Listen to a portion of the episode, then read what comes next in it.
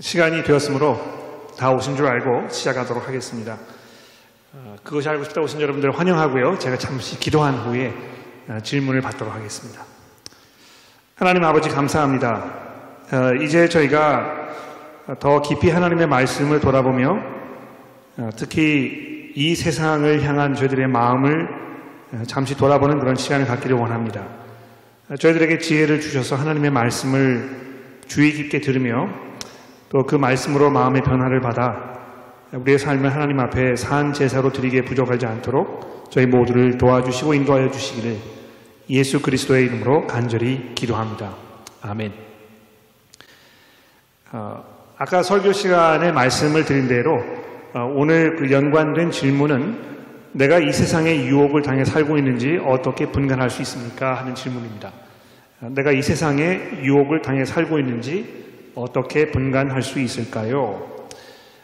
자, 어떻게 하면 우리가 이 세상의 유혹을 당하지 않고 우리의 믿음을 지키면서 어, 하나님 보시기에 합당한 그런 모습으로 살 수 있을까요? 내가 정말 세상의 유혹 속에 빠져들고 있는지 아닌지 어떻게 분간을 할 수가 있을까요? 아, 아마 이 문제를 놓고 아, 생각을 할 때 가장 먼저 머릿속에 떠오르는 아, 그런 어떤 기준이라고 할까요? 이런 게 있다면 아, 소위 말하는 그 청빈주의나 금욕 생활을 추구하는 그런 삶이 아닐까 이렇게 생각을 합니다. 옛날에 우리 조선의 조상님들도 선비로 살면서 청빈하게 사는 것 이것을 굉장히 그 높은 덕으로 이렇게 생각하고 사셨던 것 같아요.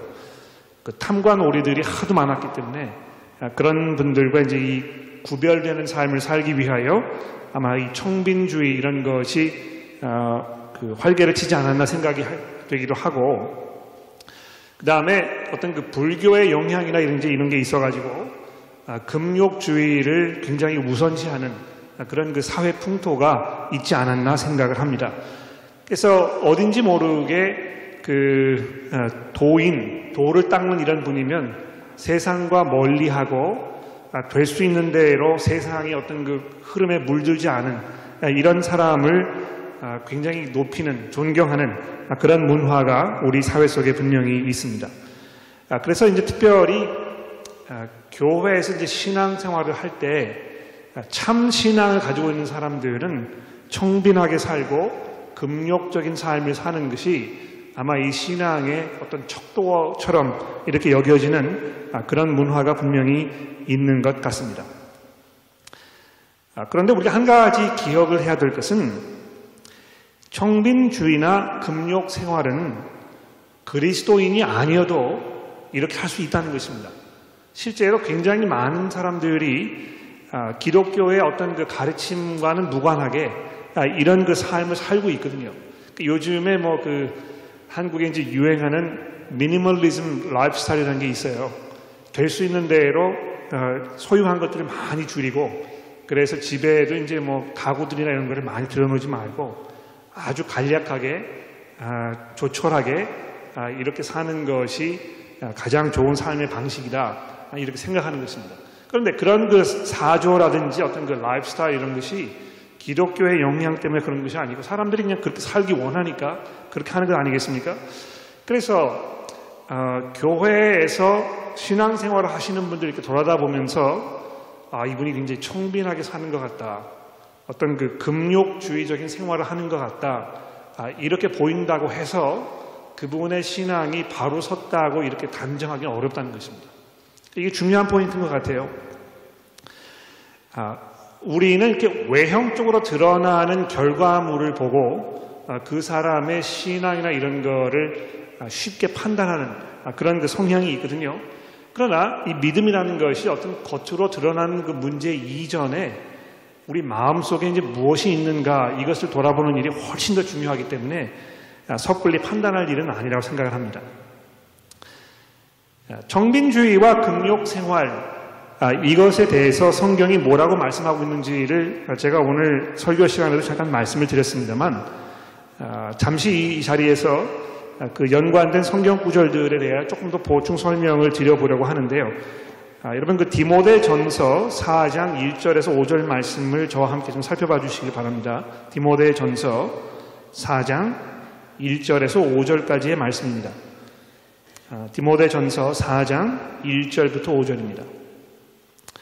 그러나 성령이 밝히 말씀하시기를 후일에 어떤 사람들이 믿음에서 떠나 미혹하는 영과 귀신들의 가르침을 따르리라 하셨으니 자기 양심이 화인을 맞아서 외식함으로 거짓말을 하는 자들이라. 혼인을 금하고 어떤 음식물은 먹지 말라고 할 터이나 음식물은 하나님이 지으신 바니 믿는 자들과 진리를 아는 자들이 감사함으로 받을 것이니라.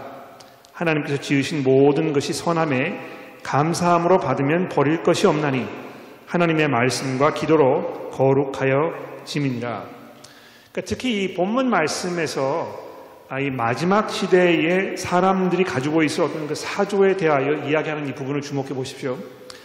아, 이미 성경이 아, 이렇게 지적해주고 있다는 것입니다. 말세가 되게 되면 사람들이 어떤 그 금욕적인 생활하는 것 이런 거를 사람들에게 권하고 요구하는 그런 풍토가 있게 될 것이다.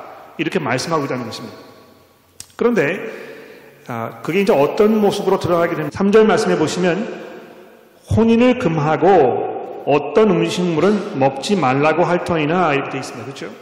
그러니까 어떤 그 육체적인 만족 또 즐거움 이런 거를 누리는 것이 아, 옳지 않은 것이라 이렇게 주장하는 사람들이 분명히 있을 것이라는 것입니다. 그런데 아, 그런 사람들의 주장에 대하여 사도 바울이 이제 어떤 평가를 내리고 있습니까? 이런 사람들은 아, 미혹하는 영과 귀신의 가르침을 따르는 사람들이라 이렇게 얘기합니다. 그렇죠? 이 아, 금욕주의적인 생활을 하는 사람들이 아, 정말 경건한 삶을 사는 사람들이 아니고 귀신의 미혹하는 영과 귀신의 가르침을 따르는 사람들이라는 것입니다.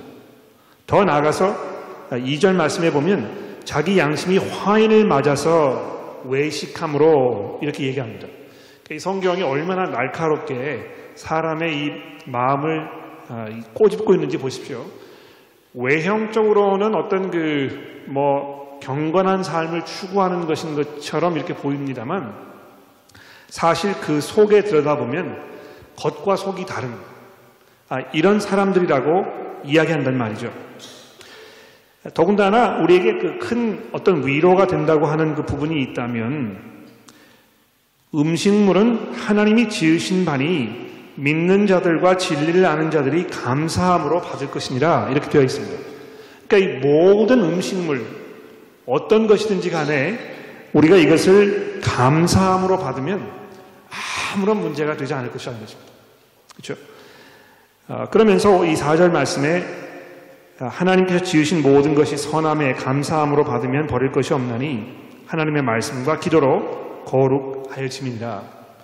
그러니까 이 하나님의 말씀으로 우리가 어떻게 세상을 바라보아야 할지 잘 이해하고 가르침을 받아서 아, 그 마음의 어떤 그 새로운 분별력을 가지게 되면 그러면 아, 이 문제, 그 어떤 그 재물에 관한 문제를 이런 것들에 대해서 우리가 잘 그 결정을 내릴 수 있고 또 올바른 생각을 가질 수 있고 아, 이래서 버릴 것이 하나도 없다는 것입니다.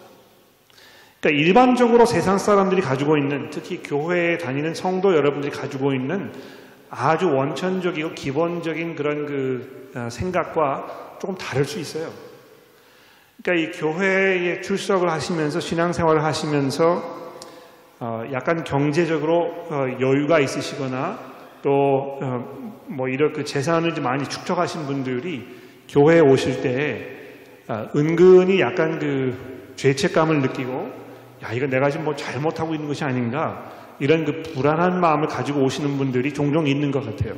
교회에서도 어, 그런 분들 향하여 어, 너무 많이 욕심을 부려서 또 어, 돈에 어떤 그 유혹을 뿌리치지 못하여 재물을 많이 축적하였기 때문에 여러분 회개하셔야 됩니다. 이렇게 그 어떤 그 죄책감을 불러일으키는 어, 이런 그 일을 쉽게 할 수가 있겠는데요. 아, 그런 면에서 조심해야 될 것 같아요. 왜냐하면 분명히 성경이 우리에게 말씀하시기를 아, 모든 것들이 하나님께로부터 온 것이고 이것이 선하신 하나님의 선물이고 우리가 이것을 올바른 마음으로 올바른 생각으로 아, 받아들이고 접하였을 때 오히려 이것이 하나님의 감사의 제목이 되는 아, 그런 일들이라는 것입니다. 아, 그 비슷한 말씀이 이제 골로새서에도 있는데 골로새서 2장 말씀을 좀 보시겠습니까? 골로새서 2장 16절입니다. 골로새서 2장 16절. 그러므로 먹고 마시는 것과 절기나 초하루나 안식일을 이유로 누구든지 너희를 비판하지 못하게 하라. 이것들은 장래의 일의 그림자이나 몸은 그리스도니라. 아무도 꾸며낸 겸손과 천사 숭배를 이유로 너희를 정죄하지 못하게 하라.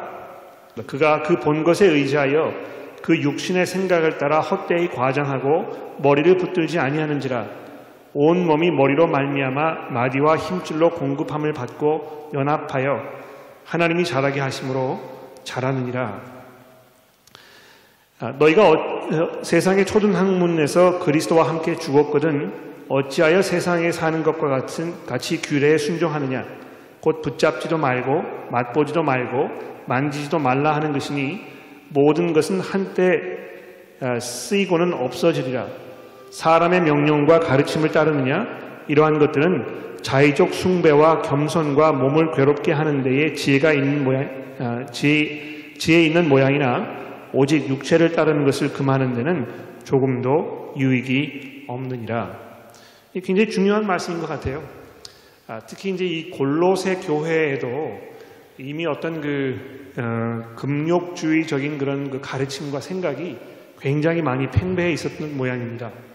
아, 근데 여기 보시게 되면 뭐라고 이야기하고 있습니까? 아, 아무도 꾸며낸 겸손과 천사 숭배를 이유로 너희를 정죄하지 못하게 하라. 또 초등 학문을 따라가지 말아라. 이렇게 하면서 그 초등학문을 뭐라고 이야기하고 있습니까? 아, 붙잡지도 말고 맛보지도 말고 만지지도 말라 하는 것 아, 이런 걸 이야기하는 것입니다. 즉 다시 말해서 아, 뭐 좋은 것을 이렇게 만지려고 하지도 말고 거기에 눈을 주지도 말고 가급적이면 스스로를 격리하여 어떤 그 육체적인 쾌락이나 즐거움 이런 거를 멀리하라 이렇게 가르치는 그 내용을 말하는 것입니다.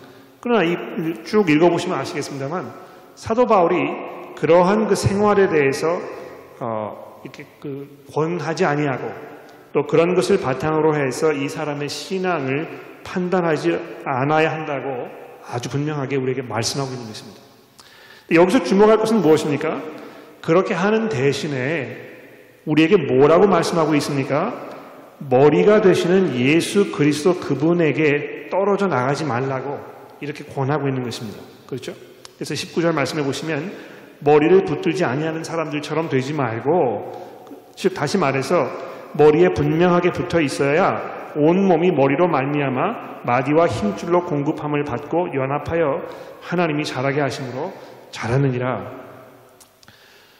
그러니까 내가 지금 세상의 유혹을 받고 있는지 거기에 빠져 살고 있는지 아, 그렇게 하지 않으려면 어떻게 해야 하는지 이런 것을 생각할 때 아, 우선적으로 어떤 그 내 삶에 있는 아, 뭐 이런 여러 가지 형편들, 나의 성향, 이런 것들 먼저 생각하지 마시고 내가 정말 그리스도에 붙여 있는 그분과 아주 가까이 있는 내가 그분으로부터 나의 필요한 것들을 공급받고 내가 그분을 향하여 아, 변화되는 삶을 살기 원하는 그런 마음의 자세가 있는가 이 문제를 먼저 살펴보고 그 문제에 대해서 분명히 대답할 수 있는 것이 이 세상의 유혹 속에 빠지지 않는 가장 중요하고 가장 그 빠른 지름길임에 분명합니다.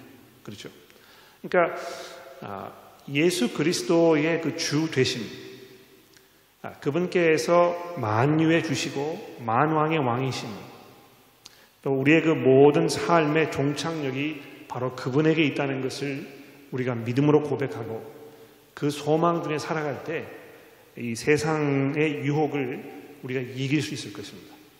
그렇게 하지 아니하고 뭐좀 어 이렇게 계산기를 눌러가지고 아 이만큼 돈이 있으면 내가 유혹을 이기는 것이고 이만큼 돈이 없으면 내가 그렇게 생각하지 않으셨으면 아 그러면 좋겠습니다. 아, 자, 그렇게 말씀을 드린 후에 아, 이제 그 본격적으로 몇 가지 중요한 것들을 생각해 보게 되겠는데요.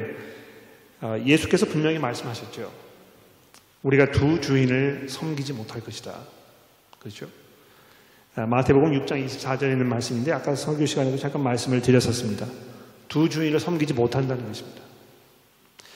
그래서 이 세상의 유혹을 당하여 살고 있는지 아닌지 이 문제는 결국에는 누가 내 삶의 주인인가 아, 그 문제와 연관되어 있습니다. 그렇죠?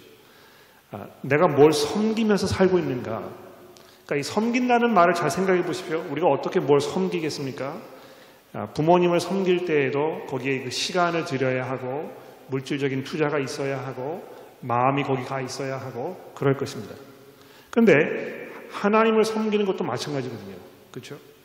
내가 정말 그 어, 어디에 얼마만큼의 시간을 사용하고 있고 아, 내 삶에 가장 중요한 것이 무엇이고 또 어, 내가 그분을 위하여 얼마만큼의 희생을 감수할 만한 그런 준비가 되어 있는가 이런 모든 것들이 종합적으로 따져 보았을 때 누가 내 삶의 주인인가를 우리가 알 수 있다는 것입니다.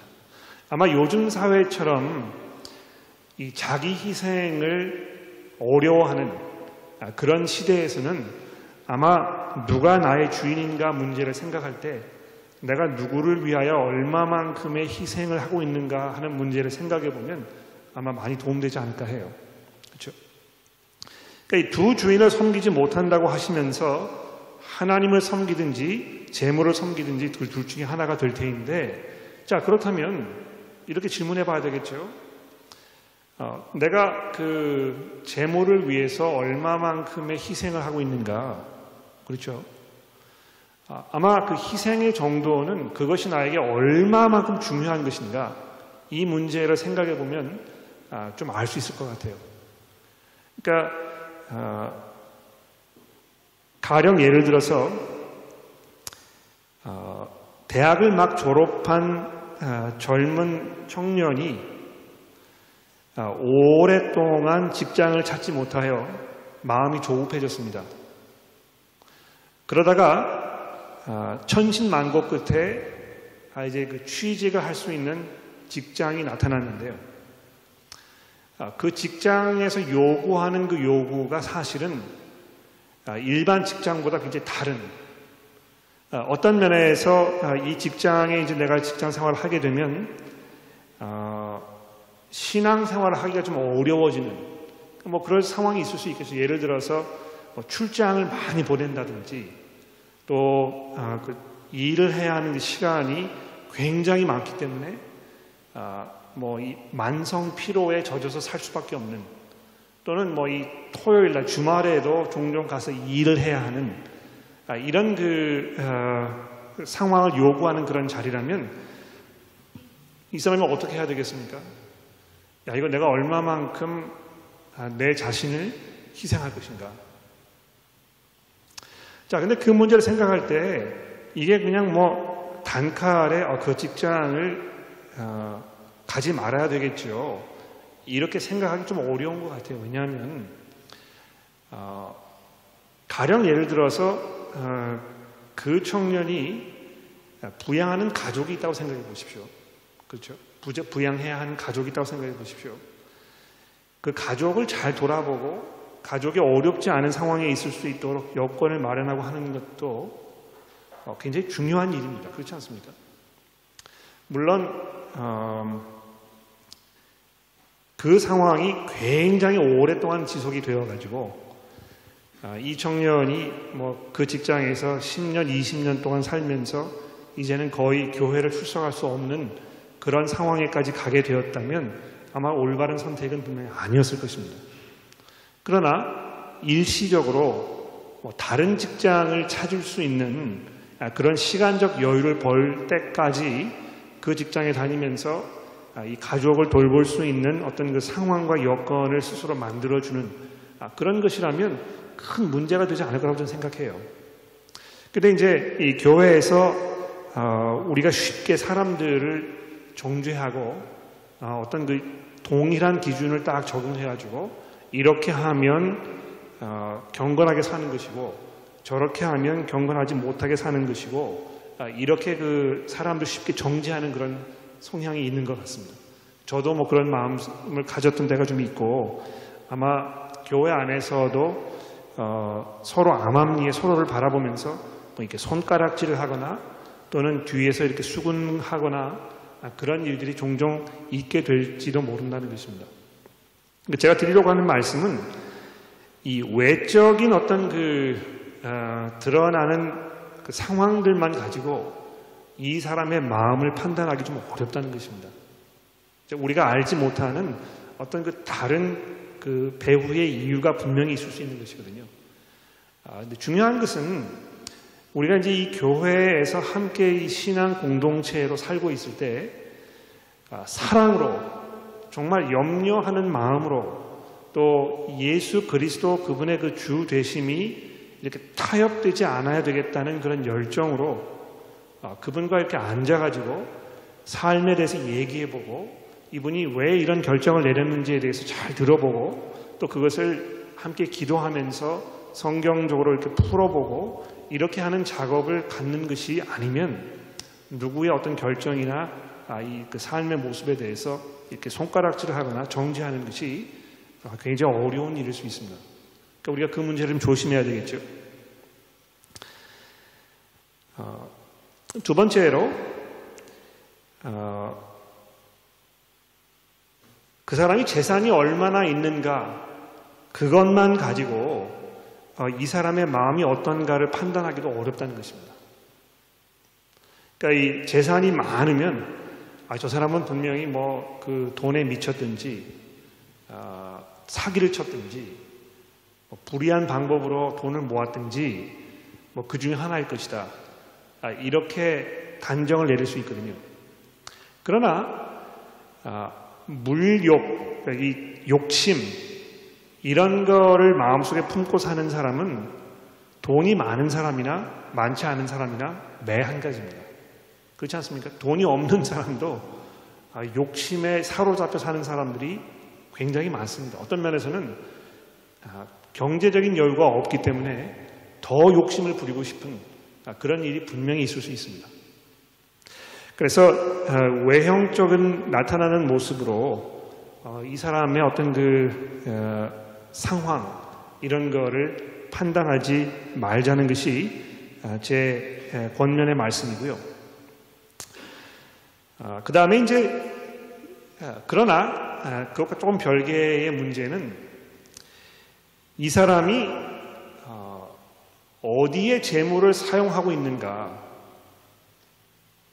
이것은 중요한 그 판단이 될 수 있는 것 같아요. 네.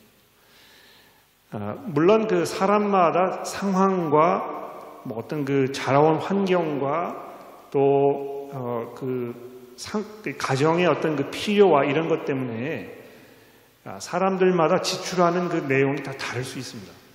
그렇죠? 그러니까 이 사람이 얼마만큼 돈을 지출하고 있는가 그것만 가지고 그 사람의 신앙생활을 판단하기 좀 어려운데요.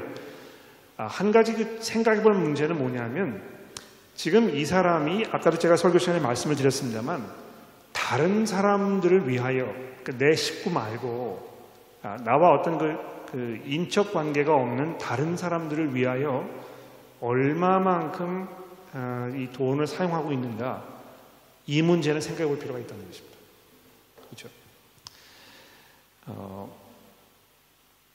세상에는 뭐 이 그 어려운 상황 속에 있는 아, 그런 불우한 사람들이 많이 있습니다. 그러니까 우리 그리스도인들이 아, 다른 사람들보다 먼저 앞서서 그러한 사람들을 위하여 아, 우리 그 재정을 사용할 줄 알아야 한다는 것이 성경의 분명한 가르침이 분명합니다. 어, 그래서 그 선교사들이 어, 새로운 그 선교지에 갔을 때 복음을 가르치면서 뭘 한 것입니까? 학교를 만들고 또 교회를 아, 그 병원을 세우고 가난한 사람들 도와주고 고아원을 만들고 이렇게 하지 않습니까? 왜 그런 것입니까? 아, 그것이 당연한 어떤 그 그리스도의 삶의 모습이기 때문에 그렇다는 것이죠.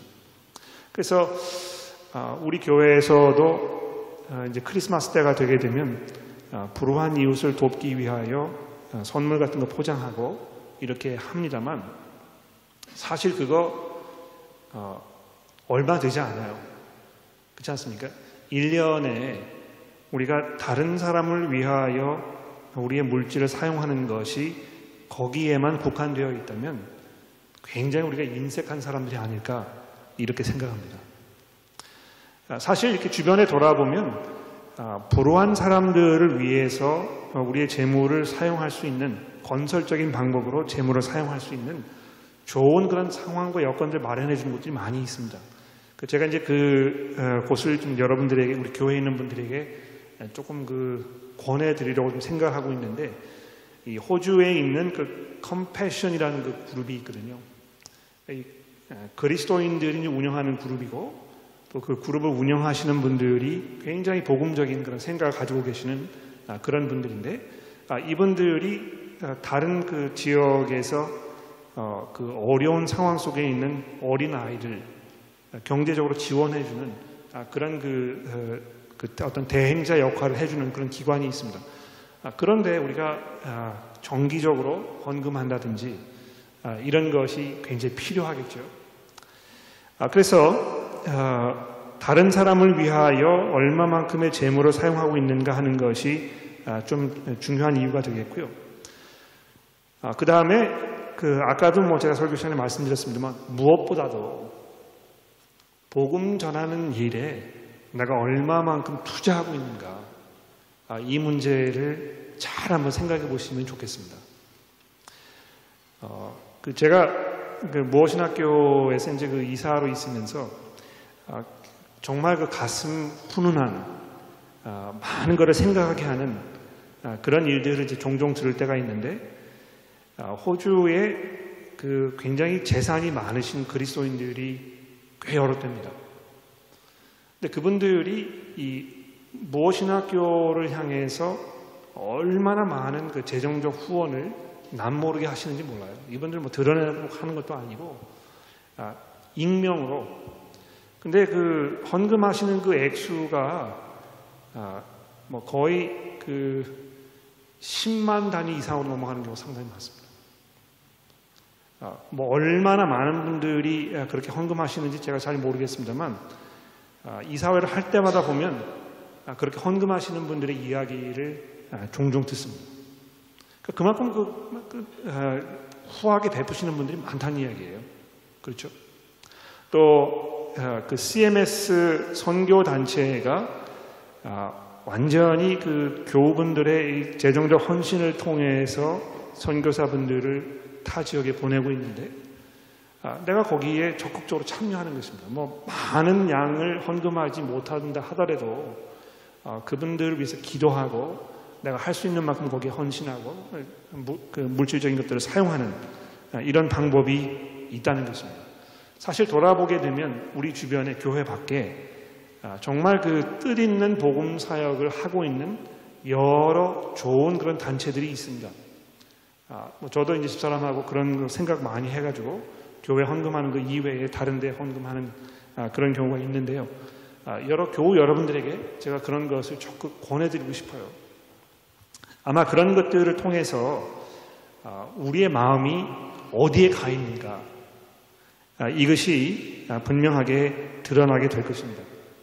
그러니까 여러분들 어, 뭐이 tax return 또는 월급 인상, 뭐 보너스, 어, 뭐이 그 은행 이자 아, 이런 것 때문에 그 예상치 않았던 추가 인감이 들어오는 경우가 있잖아요.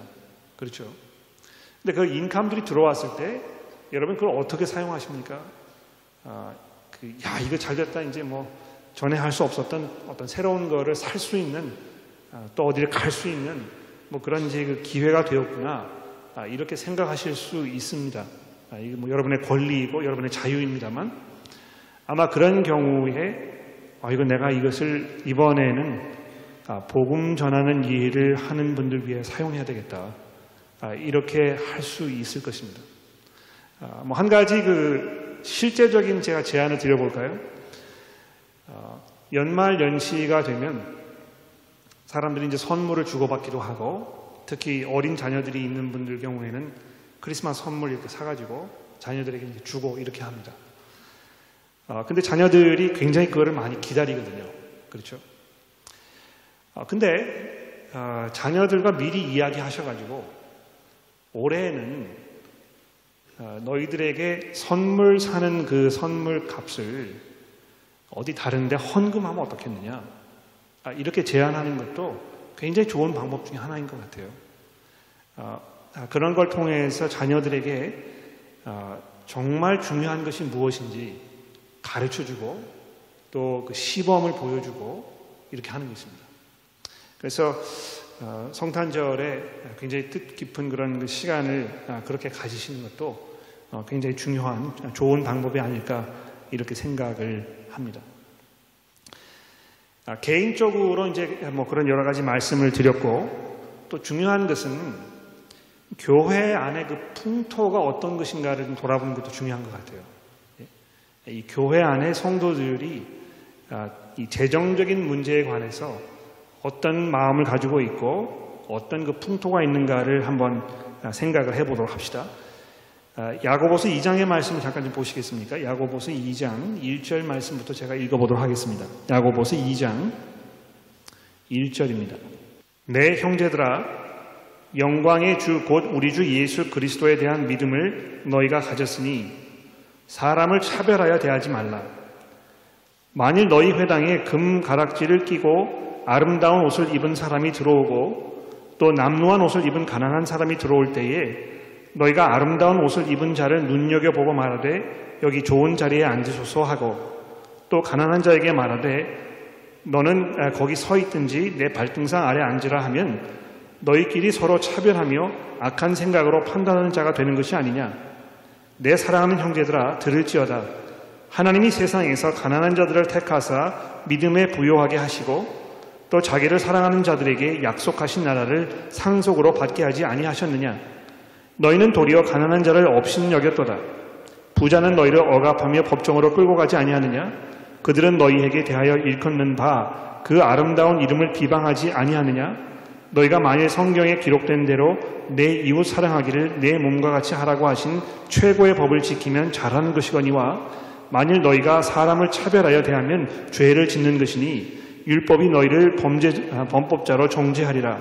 누구든지 온 율법을 지키다가 그 하나를 범하면 모두 범죄한, 아, 범한 자가 되나니 간음하지 말라 하시니가 또 살인하지 말라 하셨은즉 내가 비록 간임하지 아니하여도 살인하면 율법을 범한 자가 되느니라. 너희는 자유의 율법대로 심판을 받을 자처럼 말도 하고 행하기도 하라. 극률을 행하지 아니하는 자에게는 극률 없는 심판이 있으리라. 극률은 심판을 이기고 아, 이 우리 교회가 교회적으로, 뭐 개인적으로도 그렇습니다만 교회적으로 아, 어떤 그 풍토를 가지고 있는가 아, 이런 걸 한번 생각해 볼 필요가 있겠죠. 아, 많은 교회들이 그 교회의 어떤 그 재정 사용하는 그 문제 때문에 얼마나 사회의 그 지탄을 받고 있습니까? 그렇죠? 그러니까 마치 교회가 바벨탑을 쌓는 것처럼 자기의 어떤 그 건물이라든지 뭐 이 교세라든지 이런 거를 불리고 확장하는데 많은 투자를 하는 이런 것에 대하여 아, 이 사회의 지탄을 받고 있는데요. 아, 교회 안에서 그 그런 풍토가 있으면 즉 어떤 그 외형적인 찬란함 아, 이런 거를 자꾸 추구하는 그런 풍토가 있으면 사람들을 대하는 데 있어서도 어떤 그 성경적인 방법으로 대하는 게 쉽지 않을 것입니다. 아, 자연적으로 그 안에 사람들을 차별하는 풍토가 생길 것이고 어떤 그 경제적으로 남보다 여유롭지 못하다는 생각을 가지고 계시는 분들이 거기에 들어설 수 없는 아, 그런 자리가 될 수 있는 아, 그런 그, 그 것이 다분합니다. 그러니까 우리가 정말 그리스도의 복음 안에서 모든 사람들을 하나님의 귀한 자녀로 생각할 줄 알고 또 그렇게 대할 줄 알고 또 그 겸손한 모습으로 서로를 섬길 줄 아는 아, 그런 풍토를 우리가 만들어가는 것이 이 복음을 알고 있는 사람들이 가져야 할 가장 중요한 그런 포인트가 아닌가 생각합니다. 오늘 뭐 이 야고보서에서 말씀 많이 생각하고 있는데요. 한 군데만 더 살펴보도록 하겠습니다. 야고보서 5장 1절부터 6절 말씀입니다. 야고보서 5장 1절부터 6절입니다. 아, 들으라 부한 자들아 너에게 이 말 고생으로 말미암아 울고 통곡하라 너희 재물은 썩었고 너희 옷은 좀 먹었으며 너희 금과 은은 녹이 쓸었으니 이 녹이 너희에게 증거가 되며 불같이 너희를 살 불같이 너희 살을 먹으리라. 너희가 말세에 재물을 쌓았도다.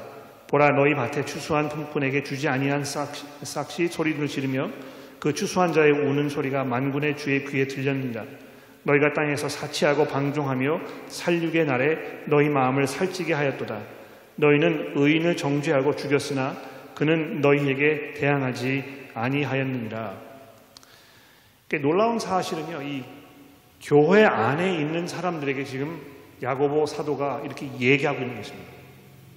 이 교회 안에요. 아, 이렇게 그 부한 사람들이 있었는데 이 부한 사람들이 어떤 삶을 살았습니까?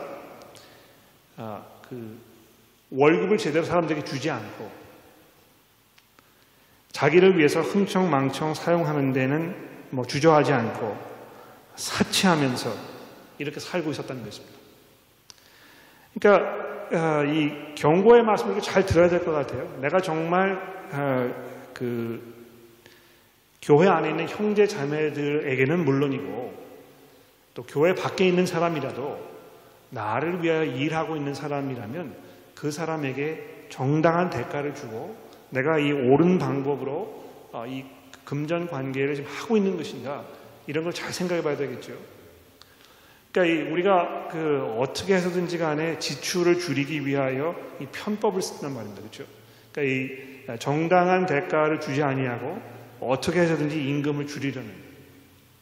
그러니까 이 호주 사회, 뭐 이 교민 사회에서 특히 이제 그런 일이 굉장히 비일비재한데요. 교민분들이 뭐 어, 한국 사람들만 그러지 않을 거라고 제가 짐작합니다.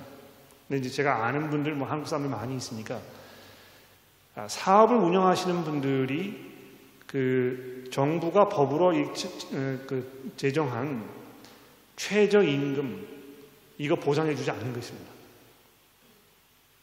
아, 그렇게 하면 안 되겠죠. 그러니까 그렇게 함으로 인해서 아, 이미 우리가 이 세상의 어떤 그 방식, 세상 사람들이 이 돈에 대하여 가지고 있는 어떤 그 유혹, 여기에 푹 빠져 있는 것이 분명한 것입니다. 그러니까 이 성경이 우리에게 주는 이 경고의 말씀을 우리가 어, 두려운 마음으로 들어야 할 것이라고 생각을 하고요. 마지막으로 이제 한 곳에 말씀드리려고 하는 것은 어, 빌립보서에 있는 말씀입니다. 빌립보서 빌립보서 4장 10절입니다. 내가 주 안에서 크게 기뻐함은 너희가 나를 생각하던 것이 이제 다시 싹이 남이니 너희가 또한 이를 위하여 생각하였으나 기회가 없었느니라. 내가 궁핍함으로 말하는 것이 아니니라 어떤 형편에든지 내가 자족하기를 배웠노니 나는 비천에 처할 줄도 알고 풍부에 처할 줄도 알아 모든 일 곧 배부름과 배고픔과 풍부함과 궁핍에도 처할 줄 아는 일체의 비결을 배웠노라 내가 능력 주시는 자 안에서 내가 모든 것을 할 수 있느니라 그러나 너희가 내 괴로움에 함께 참여하였으니 잘하였도다 빌리포 사람들아 너희도 알거니와 복음의 시초에 내가 마게도냐를 떠날 때에 주고받는 일에 참여한 교회가 너희 외에 아무도 없었느니라. 데살로니가 있을 때에도 너희가 한 번뿐 아니라 두 번이나 나의 쓸 것을 보내었도다. 내가 선물을 구함이 아니요 오직 너희에게 유익하도록 풍성한 열매를 구함이니라. 내게는 모든 것이 있고 또 풍부한지라. 에바보로 디도편에 너희가 준 것을 받음으로 내가 아, 풍족하니 이는 받으실 만한 향기로운 제물이요 하나님을 기쁘시게 한 것이라. 내가 나의 하나님이 그리스도 예수 안에서 영광 가운데 그 풍성대로 너희 모든 쓸 것을 채우시리라. 여기 보시면 사도 바울이 그 자기의 어떤 그 경제적인 상황에 대해서 어, 어떤 마음을 가지고 살았는지 알 수 있죠. 그렇죠? 내가 내게 능력 주시는 자 안에서 모든 것을 할 수 있다 이제 이렇게 이야기해가지고 아, 많은 분들이 아, 이 불가능이란 없다. 그래서 시험 뭐, 뭐, 그 면접을 보러 갈 때도 내가 이번에는 합격될 수 있을 것이야. 뭐, 이 시험을 치는 사람도 이번에 내가 좋은 성적을 얻을 것이야. 왜냐하면 내게 능력 주시는 자 안에서 내게 못할 일이 없기 때문에. 근데 그렇게 생각하는 것은 지금 사도 바울이 여기에서 하고자 하는 그 말씀을 완전히 왜곡하는 것이죠. 그렇죠? 뭘 얘기하고 있는 것입니까? 나는 가난에 처하든지 풍족하든지 배고프든지 배부르든지 아무런 문제가 되지 않는다. 이렇게 얘기하고 있는 것입니다. 그러니까 이 사도 바울이 얼마나 자유로운 삶을 살았는지 한번 생각해 보십시오. 예? 부하면 부할 줄 아는 부한 대로, 모자르면 모자라는 대로 그냥 자족하면서 살 수 있는 것입니다. 그러니까 어떻게 그렇게 되었겠습니까? 우리의 삶이 이 땅에서의 지금 누리는 그 전부가 아니고 영원하신 하나님 나라의 그 거기에서의 삶이 중요하다는 것을 깊이 이해하고 그것을 믿음 가운데 지키며 살았기 때문에 그런 것이죠. 그러니까 어, 아, 이 자족할 줄 아는 것 아, 이것을 우리가 훈련하고 아, 그런 마음을 달라고 하나님께 간구하고 그래서 이걸 자꾸 그 키워 나아가는 그런 그 모습이 굉장히 필요한 것 같아요. 그러니까 사람들은 기본적으로 어, 조금 더 이번만 이런 마음으로 살고 있잖아요, 그렇죠? 그래서 어, 웬만한 직장을 다니더라도 좀 더 좋은 그런 여건이 마련되면 거기 이제 금방 가려고 하고, 어, 뭐좀 더 생활의 여유가 있으면은 좀 더 큰 모기지를 가지려고 하고 어, 이렇게 한단 말입니다. 그런데 사도 바울이 우리에게 권면하는 그 중요한 말씀이 무엇입니까? 지금 있는 상황에 자족할 줄 알라는 것입니다. 아, 이, 그, 오늘 본문 말씀해 보시면 이 19절 맨 마지막에 나의 하나님이 그리스도 예수 안에서 영광 가운데 그 풍성한 대로 너희 모든 것을 쓸 것을 채우시리라 이렇게 말씀하지 않습니까? 아마 바꿔서 이렇게 얘기할 수 있을 것 같아요. 지금 내가 가지고 있는 이것이 하나님 보셨을 때 내게 풍성한 아, 그런 그 어, 하나님의 은혜라는 것입니다. 그렇죠? 그러니까 이, 야 이거 뭐 우리가 이 호주라는 데에서 배부르게 살고 있기 때문에 그렇게 얘기하는 것이 아니겠습니까? 아, 이렇게 그, 그 항의를 하실지는 모르겠고 또 남모르는 어떤 그 경제적 재정적 어려움을 겪고 있는 상황에서 이런 이야기를 들으시면 아마 마음속에 좀 섭섭한 마음이 있으실지도 모르겠어요. 아, 그런데 아, 모든 분들이 다 그런 것은 아닙니다만 지금 내가 겪고 있는 경제적인 어려움이 어디로부터 온 것인가 이걸 한번 생각해 보십시오. 예. 아, 왜이 생활이 계속 쪼들리고 어려운가? 물론 사회 부조리 때문에 그럴 수 있어요. 어떤 그 불합리함, 아, 정의롭지 않은 사회 구조, 아, 사람들의 어떤 죄악된 모습 이런 것 때문에 내가 그 피해를 당하는 경우가 상당히 많이 있습니다. 그러나 또 어떤 경우에는 아, 그렇게 하지 않아도 되는데 그러한 선택을 하였기 때문에 일부러 스스로 그 어떤 어려운 상황을 만들어 가게 되는 그런 일도 분명히 있을 수 있다는 것입니다. 그건 뭐 그 외부에 있는 사람들은 판단하기 어려울 것입니다. 아마 여러분들이 고요한 가운데 여러분의 상황을 돌아보시면서 여러분의 어떤 그 상황을 판단해 보시면 내가 지금 어떤 경우인가 이거를 알게 되실 거라 생각해요. 어, 그래서 어, 제가 이제 마지막으로 권면해 드리고 싶은 거는 어, 생활 규모를 약간 그 줄이는 것도 좋은 방법의 하나가 아닐까 아, 그렇게 생각합니다. 일반적으로 뭐 은퇴할 나이가 되어가지고 이제 그때야 비로소 생활 규모를 이렇게 줄이게 되는데 아, 그거는 뭐 줄이고 싶어서 줄이는 것이 아니고 줄일 수밖에 없기 때문에 줄이는 거 아닙니까? 그렇죠? 그러나 그렇게 하지 않아도 되는 때에 내가 의도적으로 나의 생활 규모를 줄이고 거기에 남는 어떤 그 다른 남아도는 돈을 내가 다른 사람들을 위해서 사용할 수 있는 아, 그런 그 모습으로 나아가는 아, 그런 것을 위하여 우리가 하나님 앞에 기도하고 또 그렇게 할 수 있도록 해달라고 서로 격려해야 되겠습니다. 어, 준비한 거다 말씀을 드렸는데 추가 질문이 혹시 있으십니까?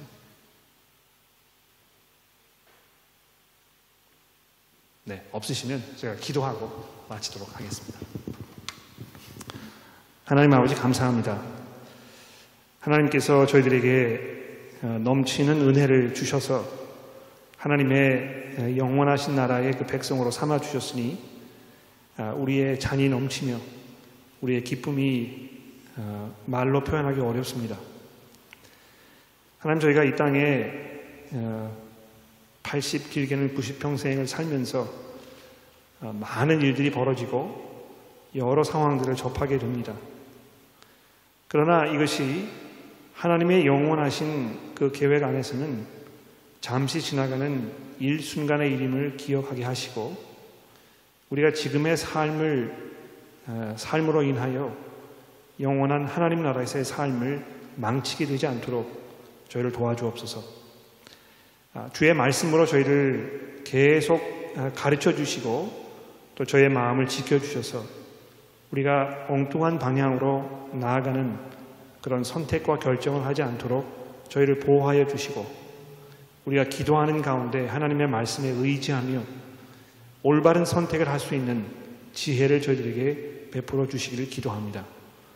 하나님 저희들이 사랑으로 서로를 대할 줄 알며 이해하며 또 관용을 베풀며 너그럽게 서로를 향하여 하나님 앞에 감사할 줄 알도록 도와주셔서 저희 가운데 시기와 분쟁과 질투와 또 싸움이 일어나지 않도록 저희를 도와주시고 서로를 존중하며 사랑하며 또 격려하는 그런 믿음 가운데 살아갈 수 있도록 저희 교회를 지켜주시기를 예수 그리스도의 이름으로 간절히 기도합니다.